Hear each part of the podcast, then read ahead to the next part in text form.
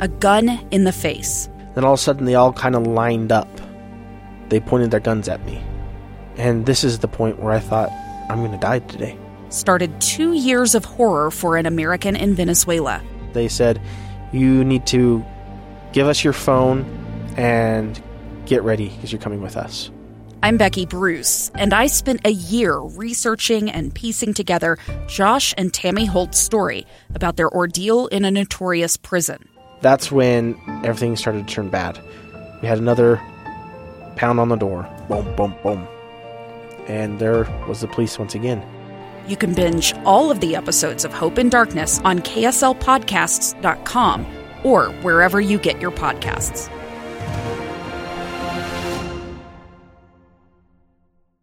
This is a pre recorded program presented by KSL News Radio and Intermountain Healthcare. Healthy Mind Matters, brought to you by Intermountain Healthcare. We discuss the important community issues of stronger mental health, emotional wellness, and the growing problem of addiction. Here's our host, Maria Shilaos, on KSL News Radio 102.7 FM and 1160 AM.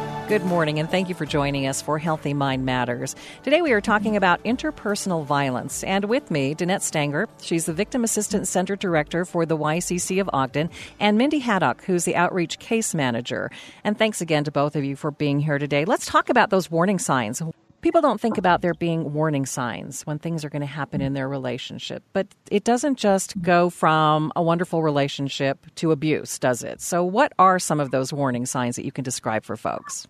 That, that's a really great question. Um, and I, I'm, I'm very grateful that you are highlighting this because many people feel like domestic violence is all about violence, but it's, it's many, many things. We know that domestic violence encompasses emotional abuse, financial abuse, isolation, but really the core of domestic violence is power and control. So when somebody is trying to take power or control your life, your everyday comings and goings, controlling who you talk to, how you think, what you wear. Usually, um, control and jealousy are some of the very first warning signs that people can see.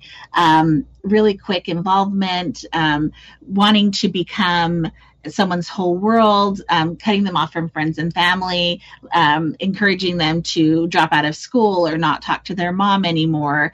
Um, if you love me, you'll do this. If you love me, you don't need any friends. If you really cared for me, you wouldn't need an education because I'll take care of you your whole life. Those things that in the beginning can sound like these romantic gestures are really red flags of abuse. Mindy, you're shaking your head. Did you want to add something there? Right. I think I'd like to add a little bit. I, I, mean, most relationships, not all probably, but most relationships start out really good. You know, there's chemistry, there's excitement, there's, you know, romance.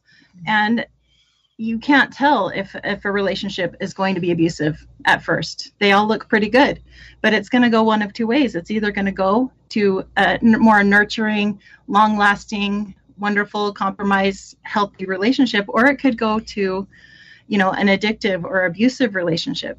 And so like you said it doesn't just happen overnight. It it starts by degrees and it starts by maybe some more subtle things like like she mentioned quick involvement. When someone wants to get involved very very quickly they want to move in very very quickly or have sexual in- relations really really quickly.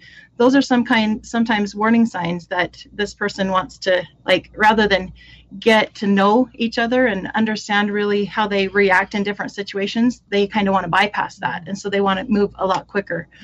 Um, and and actually, victims of domestic violence, they often will have more than one abusive partner, and a lot of that stems from really uh, not having the affection that you would think you would have in a healthy relationship. And you actually feel starved for affection. And so maybe if you do get out of one relationship someone else swoops right in.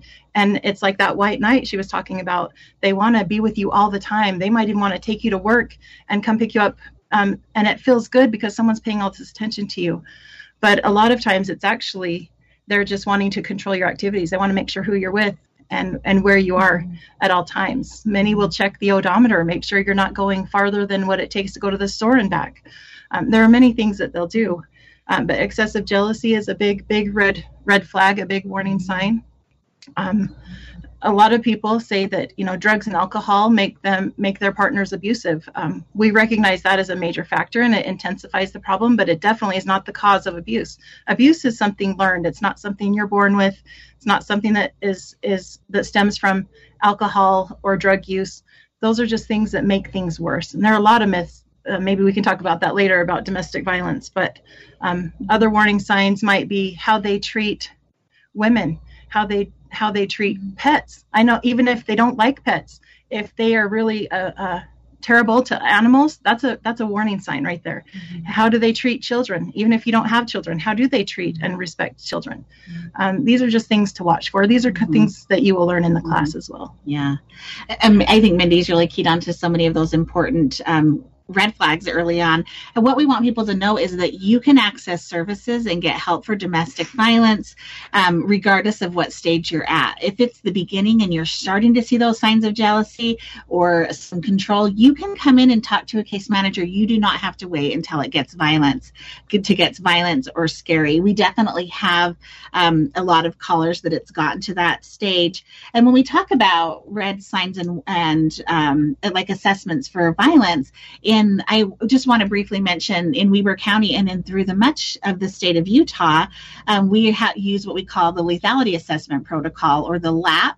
And here in Weber County, we have great relationships with our law enforcement partners, and they're doing a screening tool that um, it's 11 questions that identifies the red flags for domestic violence, homicide, and it's out of, um, based off of an evidence-based protocol out of Maryland that's called the lethality assessment protocol, and it asks questions like: Have you ever been strangled? Um, does this person ever threaten suicide? How, do they ever um, have a gun? Um, and are they they just a lot of questions and there's 11 of them and it helps um, assess your risk for losing your life due to domestic violence. And when our law enforcement partners ask those questions of victims and they screen it as high risk they're immediately con- connecting them to ycc where an advocate does a very thorough safety plan with them and encourages them to come into shelter. So because um, social work has evolved in you know it started off as a, a grassroots movement where primarily women were getting together and saying how can we help? You know our very first domestic violence shelters were in people's basements and in their spare bedrooms. And now we have developed into these um, great organizations that have evidence based protocols that we can share with people so you can recognize abuse in the beginning. Or if you are at the point where your relationship's getting to the um, to a place where you're at risk for losing your life, we can help you um, see that as well and get you to a safe place and do a mm-hmm. safety plan with you. I'm wondering if someone does catch it in the early stages, is there is this something something like other like a disease where you can actually do some preemptive things and actually save a relationship you know, you know, I never want to tell someone that there's no hope for change or no hope for things to get better. We do know that um, people can batters. There are good programs in the state of Utah for batter intervention, and a lot of that comes with taking accountability. We have seen families where um, the victim will come in and work with Mindy and get help and healing and therapy and counseling, and at the same time, their abusive partner will go to an evidence-based um, program where it's usually quite long and quite extensive, and it does include taking accountability for what they they have done. But families can be saved, and so I'm glad that you asked that because we don't want anyone to ever feel that by calling us or reaching out that it's going to end with um, they have to leave their relationship because we know that for many people that if they leave their relationship they have to leave their kids behind the 50% of the time in a shared custody and um, we have referrals and information we serve victims of crime here at ycc but we will give referrals to other organizations that work with batterers so if they choose to end that abuse and if they choose to take accountability and do better there's a therapist and a counselor and a program that will help them do so Let's talk a little bit about the myths that you mentioned that surround um, domestic abuse. So, what are some of the misconceptions that folks have? Uh, one of the very common ones is they were abused as a child and or have really low self-esteem because they witnessed this as as a child growing up. That it's not the abuser's fault. Right right. These are and, and actually rather than myths i call them excuses. These are things that either the abuser will say this is the reason i do this to you or the victim at times will also buy into it and say well this is why they do it. Maybe you know he's doing this he or she is doing this to me but they didn't they had it even worse when they were growing up. So we kind of give them a pass like at least i don't have what they had growing up. And um, but being abused as a child is definitely um, not something that causes someone to be abused because i know several people who have been abused as children and they don't abuse people. So um, that's definitely a myth. Now some of these myths they actually can make things worse magnify the problem uh, because we do know that uh, abuse is learned. It's definitely not something that you're born with. It's not passed through DNA, but like Danette said, it is passed through families. Um, and a lot of time that is if, if as a child you witness a mother or father figure um, abusing another mother or father figure, you think that's normal and that's how relationships should be, and that one is inferior or superior to the other. And it's just a very unequal, unbalanced way to look at life. And so, yeah, sometimes as as we see this as a child, it can make it where you model that kind of behavior in your own relationships growing up. But some of the, some of the research shows that if you're abused as a child, you know how it felt. You're not going to do this. So the, the larger percentage of people that were abused as children do not grow up to be batterers.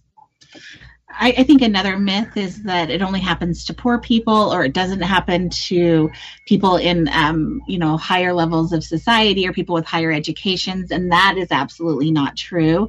Um, I, I, often hear people say like i would never let that happen to me. If somebody hit me i would just hit him right back. I would stand up for myself.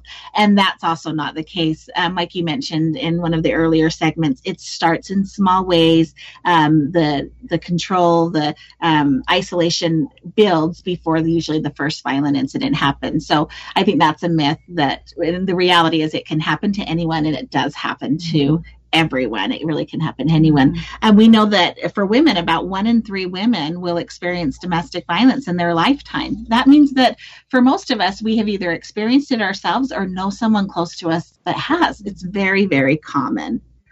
All right, we need to take a break. Um, when we come back, I'd like to talk about what the rest of us can do. You've talked about what those, what victims can do, um, but I would like to know what the rest of us can do to really help out in these situations. The domestic violence hotline number 801 392 7273, and you're listening to Healthy Mind Matters.